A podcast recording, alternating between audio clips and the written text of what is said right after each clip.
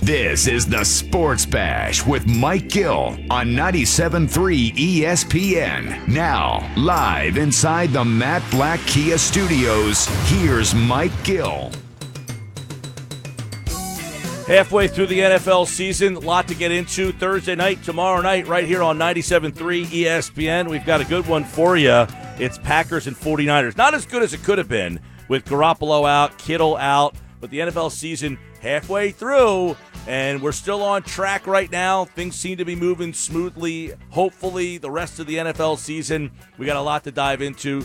Jay Fitz, Jason Fitz from Spain and Fitz, 7 to 9 tonight, right here on 97.3 ESPN.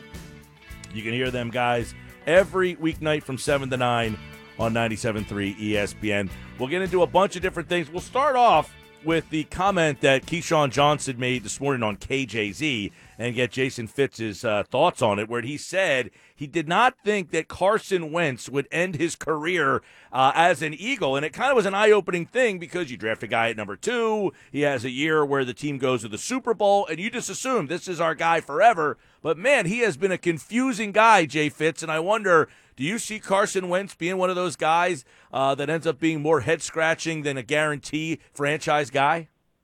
No, I still think Carson's a franchise quarterback. And uh, unfortunately, what happens, and you know, we found this last night on Spain and Fitz. So to have a little bit of fun, we put up a bunch of polls over the course of last night. We let people vote on what quarterback they would want to represent their division for the next four years. And the most alarming result, the polls were only up for 10 minutes, so it was only about a thousand people voting on each one. The most alarming result, though, was when we got to the AFC North, 66% of voters said that they would rather have Joe Burrow representing their division than Lamar Jackson. And I asked one of our guys, I said, How could you say that? As much as I love Joe Burrow, because I'm all in on Joe Burrow, how could you say that? And one of my guys on the show said, Well, Lamar Jackson hasn't beaten anybody. He can't win the big game. Well, what big game has Joe Burrow won? Like somebody educate me on that at the NFL level. The problem is the more film we get on every quarterback, the more we decide that film is reason that that quarterback's not very good. Like we have to remember there was a period where people tried to apologize for Russell Wilson, like he wasn't going to be capable of winning games. Now he's going to be the MVP this year, right? Like I, I think that we have to understand that there's a little bit of an ebb and flow. This has been a weird year. I'm not saying that Carson Wentz is going to be the next Aaron Rodgers. I don't know, but what are you going to do? You're going to move off on him as the quarterback so that you can take somebody else in the top five that you think is going to be a better guarantee than Carson Wentz. We've seen him be incredibly successful. And in my mind, once you've seen that, you know a guy can do it. If you know a guy can do it, yeah. it's up to coaches to replicate it. He's been uh, very head scratching this year. Now, they did draft a guy in the second round last year. I think that adds some intrigue. And we've talked a lot about, all right, the Jets. They're probably going to get the worst record. They draft Lawrence and then they trade Sam Darnold. Well, I've mentioned, you know, teams like Tampa that have an older quarterback, uh, Pittsburgh or Indianapolis or New Orleans, those teams that have those older veterans that won't be high enough in the draft to draft a new guy, they make a trade like that. If you're the Eagles, do you say now's the time to try to move them? No, I, I don't. There's a couple of reasons why. Number one is, again, I believe he can still play, and I believe he's much better than somebody like Sam Darnold. But the other portion of it is his contract, and if you talk to some of the NFL insiders, is very interested interesting in the way that they prorated the signing bonus. So one thing you got to keep in mind is that if somebody were to sign or to trade for Carson Wentz, not only would they have to take on his uh, contract, they would have to eat a large portion of guaranteed money in bonus money, which is not always the case in these situations. So I think even if the Eagles wanted to move on from Carson Wentz, it'd be very difficult to do that this year with the contract situation around him. But again, I, to me, there's a difference, and Carson Wentz is, is in that conversation uh, that, that is maddening for so many fans. You guys know I'm a Raiders fan. Uh, Derek Carr's become the most polarizing, polarizing quarterback I can remember in my lifetime. Raiders fans either love him or absolutely hate him with a passion I've never seen for a quarterback that's pretty good. And unfortunately, having a pretty good quarterback seems to be the worst position fans can be in because suddenly they don't love their guy and they want to move on to somebody new. I, I mean, I still think Carson Wentz is a better quarterback than Jalen Hurts. I believe Carson Wentz is a better quarterback than Sam Darnold. There isn't somebody that's going to be available in that market that I think is better than Carson. Yeah, it definitely would be premature to move on from Wentz. But what do you think the issue is? Is it trying to play hero ball too much? Well, he came out to the media and said he's not going to change that because that's his style. Do you think it's play calling with Doug Pederson? I mean, I think Doug Pederson has been worse than Carson Wentz. Or do you think it has something to do with the talent surrounding him or a combination of all three? Well, it's a little bit of each. I like I find it troubling when he comes out and says I'm not going to change who I am, but we find that moxie to be something we admire in quarterbacks when it's going well, right? Uh, but then the other side of it is the talent around him. There are some quarterbacks that can make everybody around them better. Just because you're not one of those doesn't mean you're still not a good quarterback. So I'm not sure he's in that category, right? So, but the third part of it is the most under talk part of it. You guys know being such a an NBA heavy market the, as much as you watch it. When you got a jump shooter that's not shooting well, what do you do? You find the shots that are the best for him and you get him in rhythm. Like rhythm is everything to jump shooters. It's also everything to quarterbacks. I'm a little bit surprised that Doug Pederson doesn't just have a group of plays that come back and say, okay, Carson needs to get a little rhythm. He needs to get a little momentum. He needs to get a little hot. Let's feed him the ball the right way and make sure that he gets that. I haven't seen that from Doug Pederson. So I think there's a, a lion's share of blame that also goes to the coaching situation. I think it's interesting that you mentioned, you know, maybe not making the players around him better because that's always the conversation when it comes to quarterbacks. And then I look at what we're working with now with Greg Ward coming off the practice squad. Last year, when it came to those four games he had to win at the back end of the season, he had guys out there like Robert Davis. Now we're seeing someone like Travis Fulgham. Is Carson Wentz making these players better and we just assume that they actually are not practice squad players? Or are they really good? I mean, it's hard to really judge, but I question what these receivers are doing now. Is that a product of Wentz playing well when he's playing well, or are they actually good players? I think that Wentz is the type of quarterback that can make a okay receiver look pretty good, but he's not the type of quarterback that can make an okay receiver look like a Hall of Famer. And you know, again, I'll go back because of my fandom. I'll go to Derek Carr. You know, last year at the end of the year, uh, people forget that Derek Carr was throwing the ball to Zay Jones as his number one wide receiver. Zay Jones does not belong as the number one wide receiver on any team, right? And then you turn around and you look at the success of Patrick Mahomes and you say, but he has Tyreek Hill and Sammy Watkins. Well, Sammy Watkins wasn't a, a world beater till he got to Patrick Mahomes. So there's a little bit of a line in the middle of all of it. So I I think when you look at what Carson's capable of doing, he's he's a very good quarterback that can make okay quarterbacks look or okay wide receivers look pretty good, but he's not going to turn a guy that's an undrafted person into a world beater. He's not going to turn a low level wide receiver into the next uh, uh, the next NFL Pro Bowler. Jason Fitz from Spain and Fitz, weeknights right here on 97.3 ESPN, 7 to 9. You can listen to him. Now, yesterday we had Daryl Morey on, and, uh, you know, we asked him, are the Sixers in a better spot than Houston? And he kind of, uh, you know, he danced around it a little bit, but there's been talk about – him being interested in James Harden. So, if you're Daryl Morey and you walk into Philly, are you considering moving one of your guys for James Harden? Man, if you are, you better know that you got coach with you out of the get go, right? Like, because what we talked about before that I still think is really true of Philadelphia is you got three celebrity chefs in one kitchen running one restaurant. And if you bring in your guy, then you are essentially stepping all over Elton Brand wherever he falls in this. So uh, I would be surprised to see the move happen anytime soon, frankly. And I'm not sure if you make that move, why it makes you the best team in the East. I mean, that's the one thing too that is really. I, I've looked at this and I've talked to a couple of different stations about it. As we all try and figure out, you know, Harden goes uh, to Philly and, and what's Houston look like and what's Philly look like, and they both look like pretty good teams that aren't at the top of their conference, and that's where they already are. So, is that really a move that suddenly makes you a world beater? I don't think so. So you know, as much as I love the game of Harden, I'm interested to see what the Rockets are going to do with the new staff and a new mindset around Harden. And he may be trade bait at some point in the season. I just don't know why moving Harden to Philadelphia suddenly makes them better than Brooklyn. And everything at this point is going to be about how do you compete with Brooklyn? Who's going to want to go play with Giannis? Sort of how do you separate yourself at the top of the East? All right. Are you a dog guy? Oh, yeah. Massive fanatic. All right. So you got to kind of. Uh interject in our conversation that we had yesterday and our, our listeners got in on. So Brodes over here has a dog. He walks him every day. And the dog goes to the bathroom on this gentleman's lawn every day. He picks it up, okay? He does a nice thing. He picks it up. The gentleman, in a nice manner, said, I would like you to not have your dog poop on my lawn anymore. Broad says, The hell with you. That's where my dog goes to the bathroom. I'm going to continue to do it. Whose side are you on? Brodes and walking the dog and letting him poop there, or the guy who said, please don't do it anymore? Not only is Brodes doing the right thing by picking up the poop, which number one is, you know, that that's not. I'll be the first to admit that as somebody that owns large dogs, like my my largest dog is 150 pounds and he poops larger than I do. So I learned a long time ago, just get a large fenced-in yard so I don't have to pick that up because it's a little bit too real. All right. As somebody that it does not love that, I respect the fact that you're picking it up. If the neighbor has a problem with picked up poop, that's on the neighbor. And frankly, I'd send a message by just not picking it up for about a week and then saying, "Hey, be careful what you wish for." Like I am not like I got a neighbor here in Connecticut that suddenly is starting to rake the leaves and put them over in my lawn because he thinks it's my tree putting them in there. And I'm telling you, what I want to do this weekend is blow all my leaves on a tarp and just set them in his front lawn. Like you want a neighborhood battle, we'll battle, my man. We will battle. So if you're picking up the poop and he's still got a problem with it, I say next time you poop in his lawn and then say you didn't say anything about me. Wow.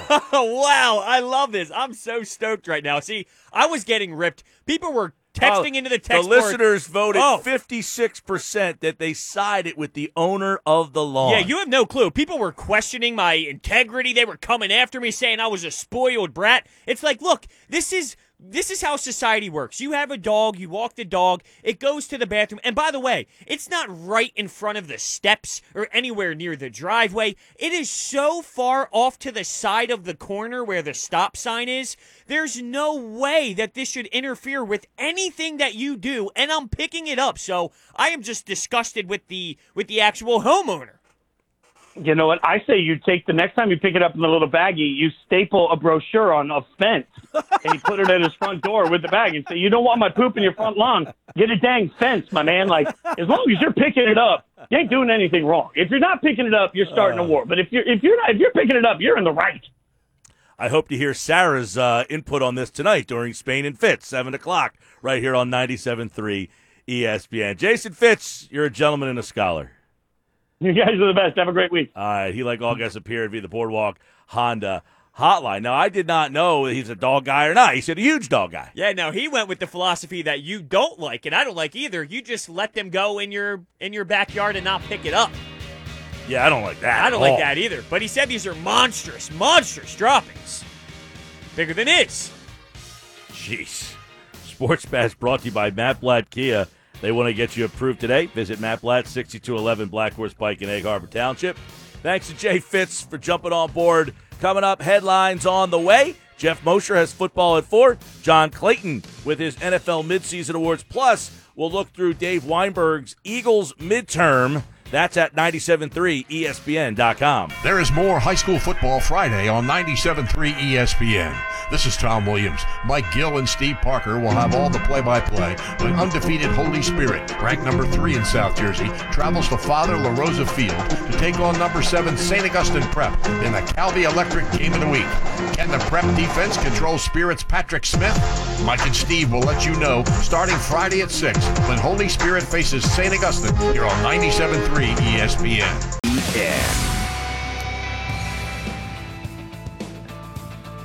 Sports Bash is presented by Rocket Mortgage. Want to see your loan options, adjust payments, and closing costs online in real time? Find out what Rocket Mortgage can do for you.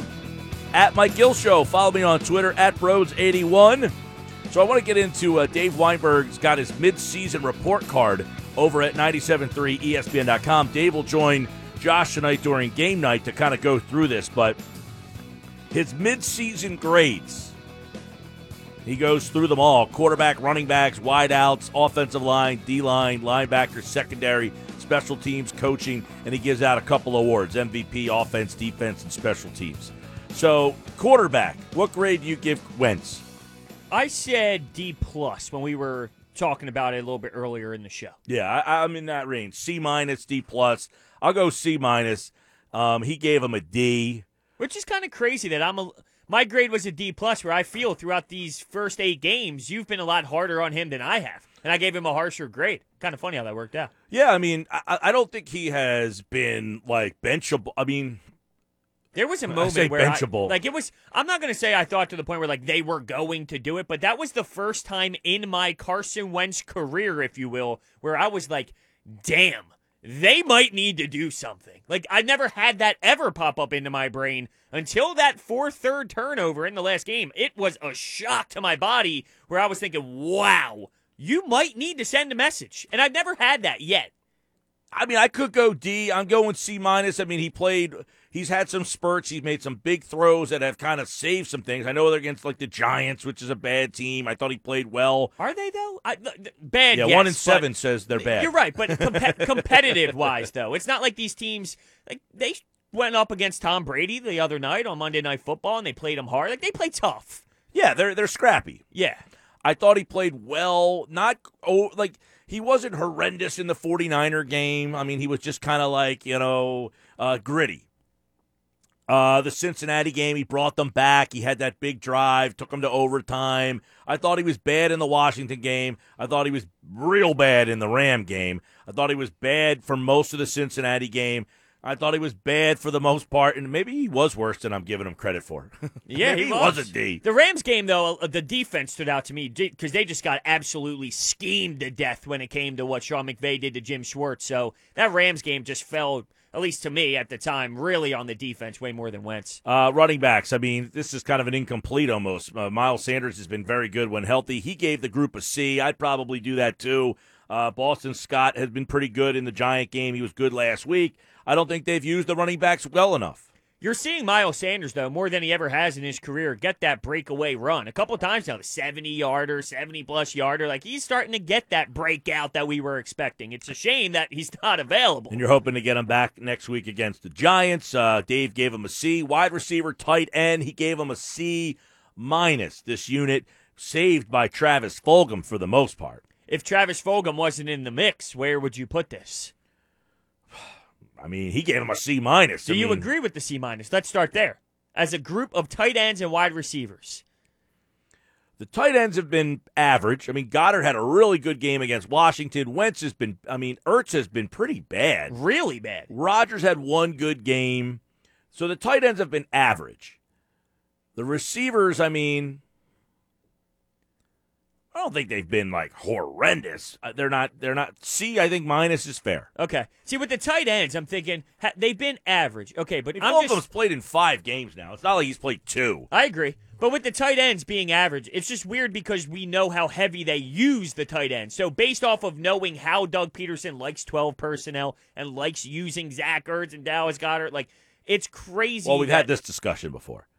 That I think he only uses the 12 personnel because that's the personnel that he has. Right. If he doesn't have the two tight ends, he's not going to use. And we're seeing that now. He's not using 12 personnel. He doesn't have two tight ends. Right, no, I know that, but I'm just saying based off of how they have naturally used the 12 personnel over the last couple of seasons, and when he does have Ertz and Goedert available and two tight ends available, average is that enough? I mean, the answer I feel is no, based off of knowing how heavy they normally use them as targets.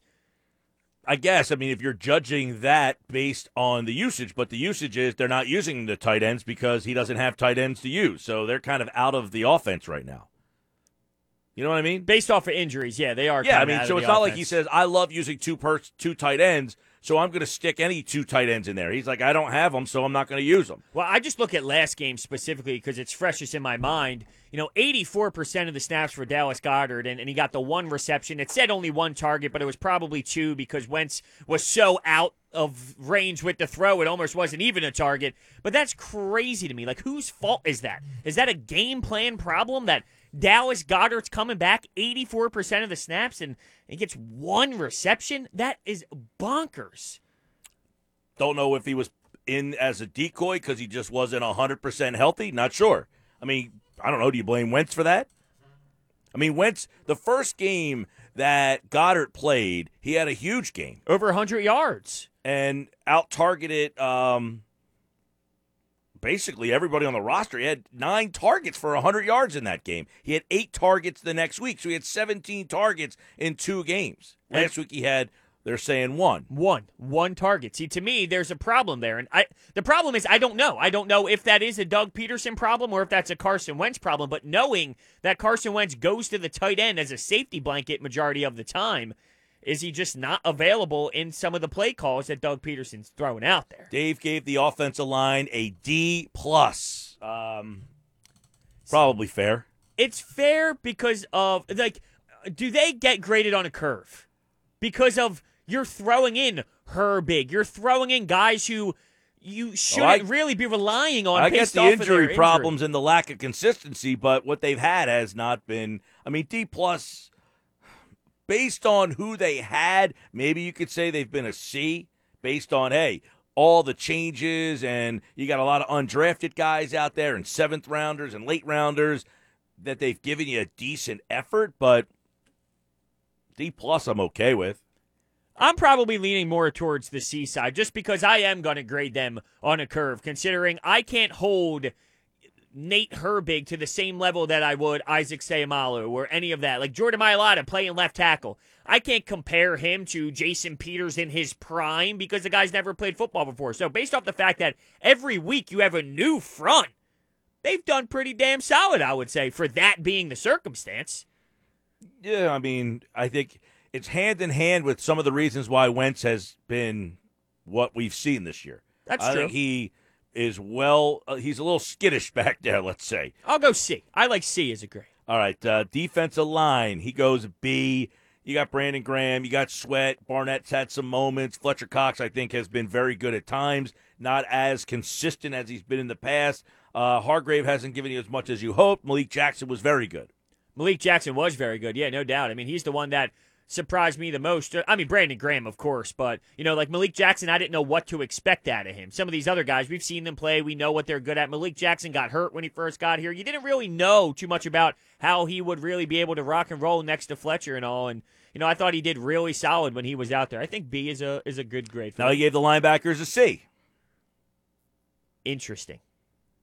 What would it be if Nate Gerry wasn't on here? Um, that's a good question. I mean, Gerry almost brought it down to an. He he would individually get a D himself. Um, I would probably go C minus C. I mean, they were so bad for a couple of games, but I mean, if you really look at it, they haven't been bad the last three games or so. We haven't talked, but Gerry hasn't played as much.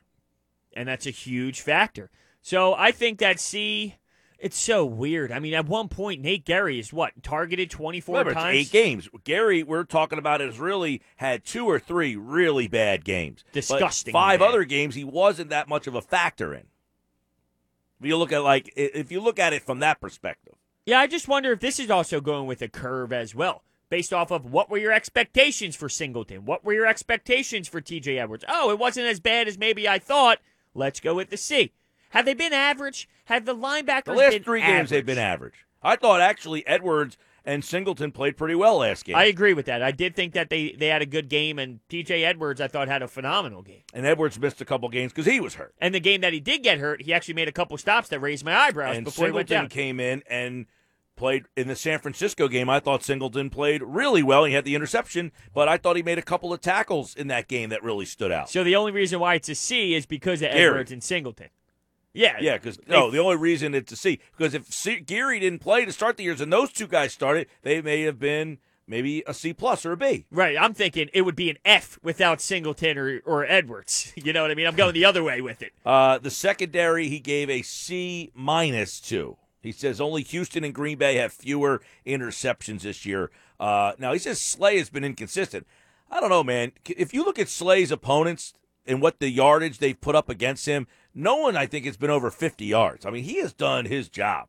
Yes, Darius Slay has done his job. It's funny you bring that up, though, because I was having a back and forth with one of my friends about Darius Slay because he's a little underwhelmed with him. And I'm thinking, look, I, don't think he's a corner that people shy away from. That's not the corner where it's like, we can't go to that side. People will target his side. But uh, but he's still a very effective corner, even if he's not the scary corner that you need to be away from. You know what I mean? Like he's a he's a very good corner. He's not an elite corner. I mean, I, I saw this last night. Somebody tweeted out the yards against him this year. I don't think I don't think a receiver or a team has gone over 50 yards at him. Do you look at Darius Slay and say elite though? No, I mean that's like uh, there's a handful of guys, Right, Ramsey, exactly. maybe uh, five, three, four guys, but he's I think Pro he's very good. Yeah, no doubt. Pro Bowl, very good corner, but quarterbacks aren't afraid of him. I don't think he's Well, that I think you're looking at the one game against Pittsburgh. Well, that is other than game. that game. The other seven, give me a time where they're like, I'm going after this guy. No, Hasn't happened. No, but no one like. But if you have a good corner, it's not about targeting him over and over and over and over again, but being afraid of going after a guy and then going to his side. A What other team is has two gone different. after him? But that's what I'm saying. I'm not saying no one says I'm going to like legitimately, insanely target. No, but Darius who Slay. else? What other game has he been like? Oh man, he wasn't what I thought. No, that, that's that's not my point. My point is quarterbacks don't just like they. It, let's say they go after his side three times or so. He that's three times compared to a corner where some teams just legitimately would stay away fully and go, we're not even going to even attempt it. Let's say a quarterback goes three times that way in a full game. Like they're not afraid to the point of like legitimately canceling that side out of the field. It's not so much, hey, our game plan is let's target Darius Slay. It could just be a standard catch. Nothing crazy, nothing where Slay's getting waxed on double moves, but it could just be a nice play design that allows him to get open based off the coverage. Here are the yards, by the way. This year, McLaurin against Slay, 28 yards. Cooper Kupp, 18. Um, Wood, Cooper Kupp and Woods, 18. Tyler Boyd, AJ Green, 31. Kittle, Deebo Samuel, 21. Juju and Claypool, 37. Marquise Brown had 47 yards against him. That's the best game all year. Slayton and Shepard, 25. I mean, it's hard to ask That's what I'm saying. Very more. good. Yeah, very very good. That's Yeah. extremely good. Yeah, it's very good. Yeah. So I mean, Slayton, Slay himself, the rest of the group has been in and out of the lineup all season long. He gave them a C minus. I don't think they've been that bad considering how many times this year have they got beat other than the Claypool game on the double move, the X plays. I mean, they constantly were getting beat on deep balls in years past. How many times has that happened this year? That is something they definitely improved on was the double moves, Jalen Mills getting worked, getting waxed off the standard double move. You look it looks like he's Darby. just frozen. Yeah, exactly. They've definitely done a better job with that. I wonder if he's just factoring in like this is all of the secondary, right? So next to Roddy McLeod, what did you have when Jalen Mills early in the season was playing that safety spot before Will Parks came back and Avonte Maddox? Look, you had a whole entire time where you didn't really have an outside linebacker where, or I'm sorry, uh, outside cornerback where Roby Coleman was playing outside cornerback. So, I mean, Yeah, that that get a little position has struggled. The second guy opposite of Slay, the corner nickel corner guy has Struggled. struggled, a little bit, but they have not given up those big deep balls other than the game against Pittsburgh where they got beat a couple of times. I mean, that was one game that really stands out. All right, let's go to uh, special teams. I mean, he gave them a C. He said Elliott not automatic anymore. The punter has been their best defensive weapon. I mean, overall, we talked about the kicking situation. Elliott missed a 29 yarder, can't do it. Hasn't hit the 50ers as frequently as some people would like. He's 8 of 12. Hit, three of his misses are from 50 yards. He just, you know, if he makes 50% of his 50 yarders, we're probably looking at him differently. The 20, the, the 29 yarder stands out. And I think it's also because when he came in, he was drilling them at a more consistent level. Yeah, we So, got spoiled. Yeah, you you anticipated that this would be who he was forever, and it's starting to uh you know go the other way. Uh, coaching, he gave him a D. I think that uh, I don't have a big problem. I think Pederson's had a rough year. It could be worse than a D, if you ask me. I, I you know, three, four, and one. Could they be an F? I mean, sure, they're average. I mean, three, four, and one is essentially four and four. But uh, are they average or because they're beating teams that are so horrendous to a historic level True. just because they beat them? I don't know if that necessarily means the Eagles are average. They're below average, but everyone else they're playing in their division I is give him a below D. I don't have a problem with that. Yeah, I mean, I don't have a problem. I'm just Yeah. saying it was that bad at times where I could question maybe an F is in play. Yeah, I mean, it's in play. Uh, I'll go D for now. The team hasn't fallen apart. They're not pointing fingers at each other. They haven't become the Cowboys. That's true. I'm glad that that's our level of where we are excited or not, if for the Cowboys or not. All right, offensive MVP halfway through the season is who do you got? for the offensive Yep. side, it's got to be Fulgham. Yep, he got Fulgham. I would agree. I think Fulgham not only has been the MVP, he's been one of the best players in the damn league. I mean, he's been one of the best, most one of the most productive wide receivers in the league. That's incredible. And when you saw all those uh, video replays and instant replays where he's at the line of scrimmage and he's breaking defenders down and beating them down the sideline, he's got that it factor. It's crazy. It really is. Like, where did this come from? No idea. You're right. He does kind of have this look on his face like I belong here. Like this is not ending. I'm going to beat you. That's what he's looking at the other opponent on the other side. Like, I'm going to destroy you. MVP of the defense. Brandon Graham. Although I think Slay could be in the mix. He gave it to Graham. I have no problem with Graham either. I think Graham has been maybe, and I question giving him that deal, I did too. but he's been maybe one of the best. He's had one of the best years that he's ever had. Do you sell him at a high point?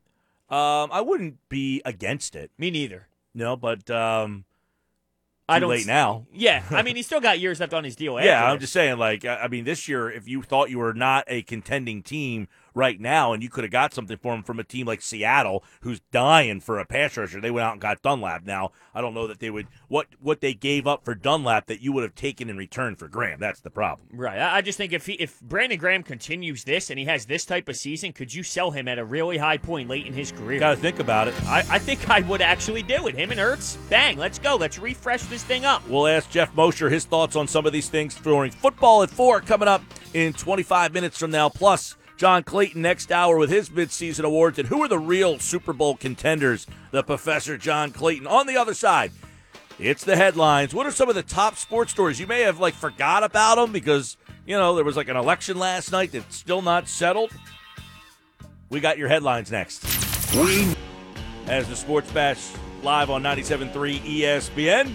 John Clayton at 4.30 today. Jeff Mosher in 20 minutes. Talk a little Eagles at the midway point with him. Don't forget, coming up on tomorrow's show, Brian Baldinger will join us right here, plus Adam Kaplan on the Sports Bash. Got a great lineup for you for the rest of the week. Can't wait. Always a great time. Just like these headlines, by the way. Yeah, what do we got? All right, so I'm a little surprised, but at the same time, I'm not surprised. I'm a little embarrassed as a baseballsman. The Gold Glove winners were announced last night around 8 Two former Phils. Yeah, J.P. Crawford and Cesar Hernandez. But it's not so much, at least for me, about who won it. How in the world does baseball decide that that is the right time to list these Yeah. individuals? I don't know. I mean, tonight there's nothing on but Mac football. Like, I get it, it's football, but still, you were more afraid of Mac football than you were the election? It's like they're clueless. They have no idea at all Terrible. that that would be a bad spot. You're telling me not one person was like, hey, maybe we shouldn't do this. Terrible. I saw that, you know, Frank posted the story about J.P. Crawford, and I was thinking, really? Like, they gave out Gold Glove Awards last night? You know, like, normally the Bachelorette's on Tuesday. Even they said, you know what, we're going to get off of Tuesday. Now, I was hoping for Wednesday, but they went to Thursday. Okay, I did I not know know why that. they went to Thursday. What's on Wednesday night that Mac, they could? Mac, Mac football. What is on Wednesday night that they could not put on the same channel? Mac football doesn't air on ABC. I mean, that's the dumbest thing I've ever heard. Maybe they want to. They might want to. They're not getting it. So what is on ABC on Wednesday night that they could not move it to Wednesday and they moved it to Thursday because now it's up against Thursday night football? That's a bad move by them. Well, maybe that is a bad move in terms of Thursday, but I mean, I guess they're not left- really targeting male viewers. There's leftover effect though, right? Like the day after with this election stuff, it's just gonna. It's well, gonna this be isn't going to end for a while. Yeah, but it's going to be just as harsh tonight as it was last night. I no? guess, but I mean, there was no sports on last night, so you figure if you're baseball, you had Wednesday night with, hey, everybody was watching the election. Now Wednesday, we'll take center stage and get our stuff out there. Bupkis. Terrible. I don't even think people even care about the Gold Glove winners. Does that even No, hold I don't power? care. I could care less. Right. But Cesar Hernandez, look at that. Are you kidding me? Everyone who leaves Philly goes to Cleveland, whether it's San Carlos Santana, now Car- or now uh, Cesar Hernandez. You playing well. ABC's got the Goldbergs on at eight. American Housewife at eight thirty. The Connors at nine. Blackish at nine thirty, and the Con at ten. Well, maybe that's why. Now you're screwing up with their standard Wednesday schedule that they don't want to touch. I guess I don't know. Like back in the day on NBC, like Thursday night was must see TV.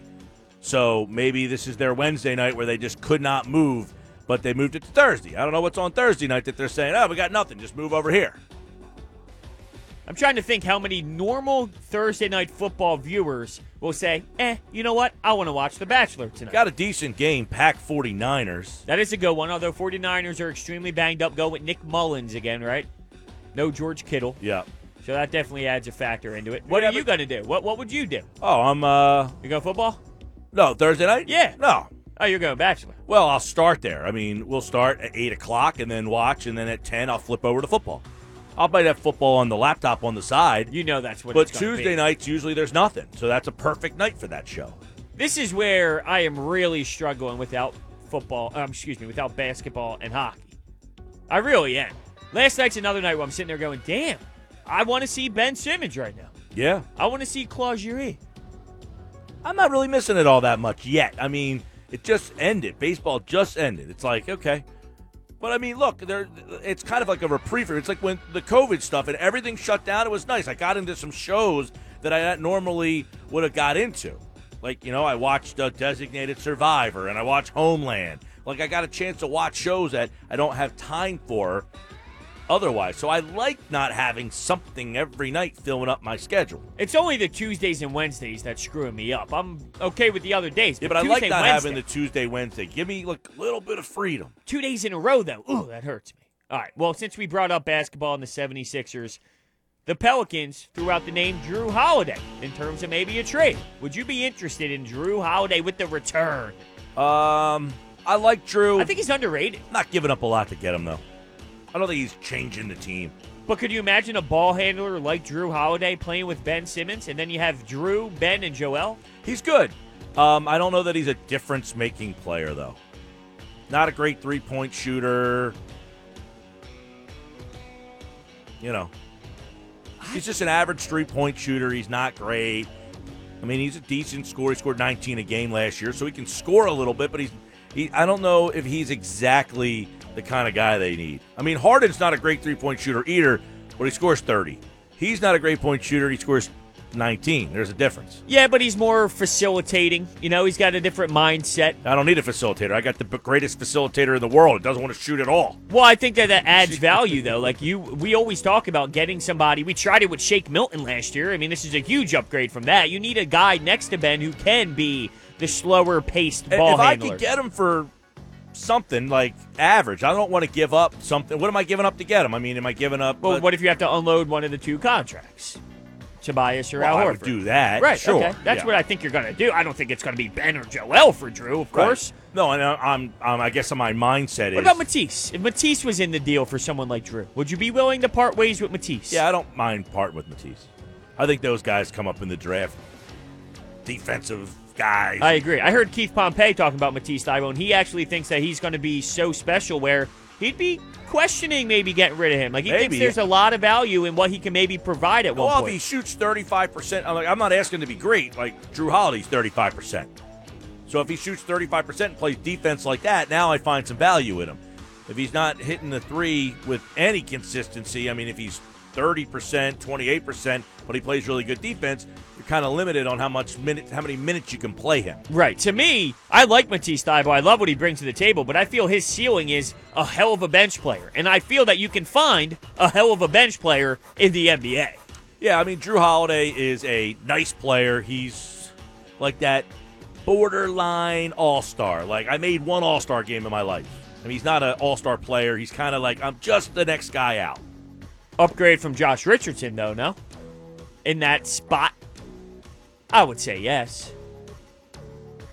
Similar. I mean, he's a better ball handler. Yes, to play that role, he's better.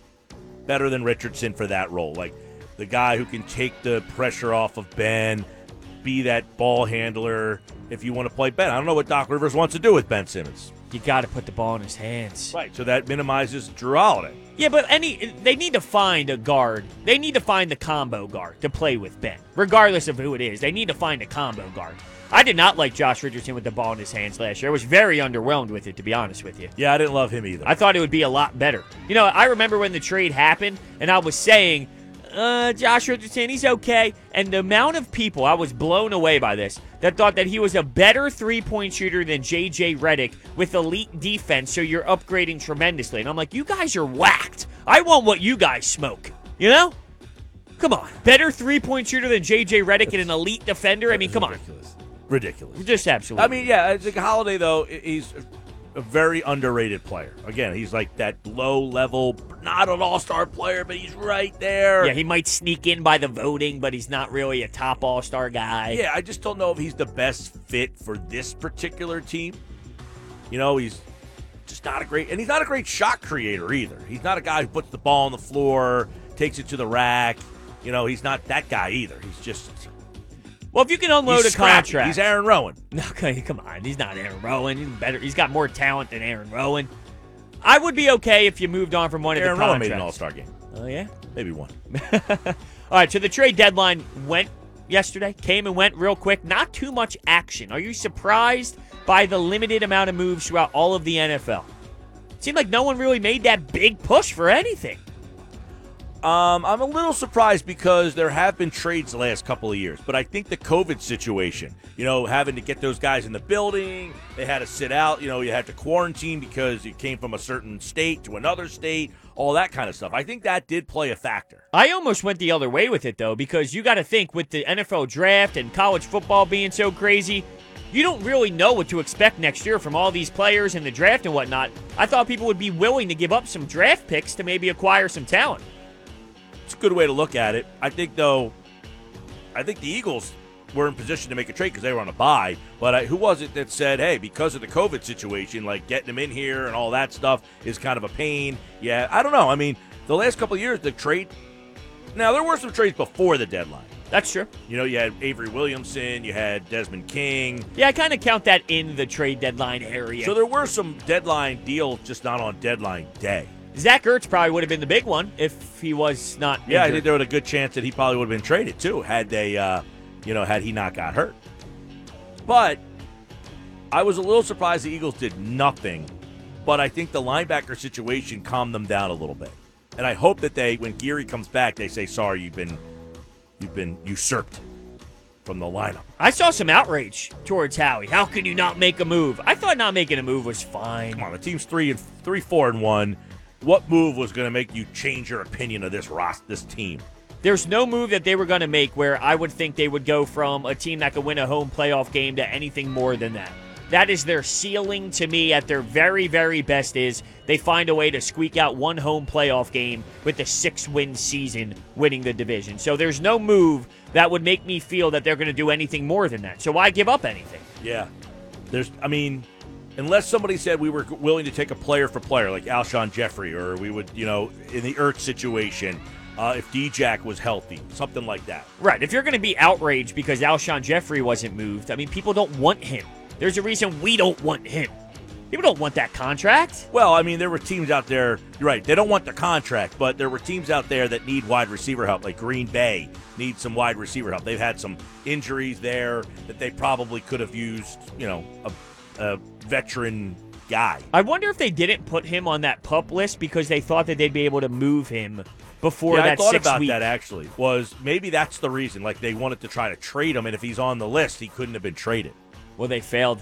they failed. All right, the last one I'm here. just trying I'm to think throw of it. Like Green Yeah. Bay is the team that keeps coming to mind when I'm like, hey, there's a team out there that could have used some wide receiver help. That's like a playoff team. There's a reason why they stayed away, though, and maybe it's the contract. Oh, I think the contract was a big thing. Yeah. Yeah. Well, the Saints, they've had a lot of injuries on the wide receiving side. They probably think they're a receiving help away from being a Super Bowl team. Maybe Malcolm Jenkins was like, no, no, no, we don't want him. Oh, it's possible.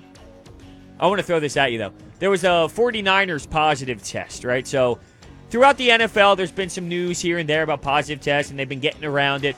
To this point, we're halfway through. What are your thoughts about how the NFL has handled this positive test situation from from the start? I mean, for the most part, look, it's not a perfect situation, but there's been a handful of games moved. There was the one Tuesday game. There was a one game moved on like a, a, earlier on a Monday. Other than that, that's really been it. You had the one game that was supposed to be Sunday night. They moved it up to the afternoon and flip flopped. It hasn't been like college. I mean, college is losing games left and right. I mean, there's another game canceled, Wisconsin and uh, Purdue. That game's been canceled. College seems like there's games getting canceled, multiple games every week. I think the NFL has done a pretty decent job with it. The only thing that sticks out to me is what happened with Tennessee, and that was similar to like with baseball. You had Miami and St. Louis go through a spurt, but once they got through that spurt, it was minor stuff that popped up. And we were questioning all throughout the summer how is this going to work? How are they going to get through it? Besides the Tennessee Titans nightmare, they have figured out a way to kind of cruise through this thing. Now, with college football, it sucks when your biggest star tests positive and now he's out for another week. Now he won't play against Notre Dame. Yeah, that's a tough one. I thought that they were going to fall last week to Boston College. My buddy went to Boston College. He played uh, college hockey there. He took Boston down College big. money line. Wow. And he's tweeting in the group chat, oh, this is amazing. He took the screenshot. We're like, wow, it's What a nice payday. I'll, I'll take a look at it. I think it was like plus 900 or something at one point. Yeah. And he, he got it. We were so pumped. And then it slowly It was pretty away. lopsided for a while there too. for a while. And then Clemson came back. Yeah, I mean, I saw that, but uh, Yeah, it's unfortunate that because they were saying he needed to be out 10 days, and that was 10 days from the day that uh, Lawrence tested positive. So there was almost no shot he was going to play in that game. I'm trying to find the odds in the group. It's so many damn texts and pictures. I woke up this morning at some point after being awake all night. I looked at my phone, and my buddy's texting me at 4:45 a.m. What he say? I mean, he's still looking for results of the election. I said, I don't care. I'm asleep. Could care less about who's winning this thing. I mean, you're texting me Plus at 4:45. Plus 1,150. Wow.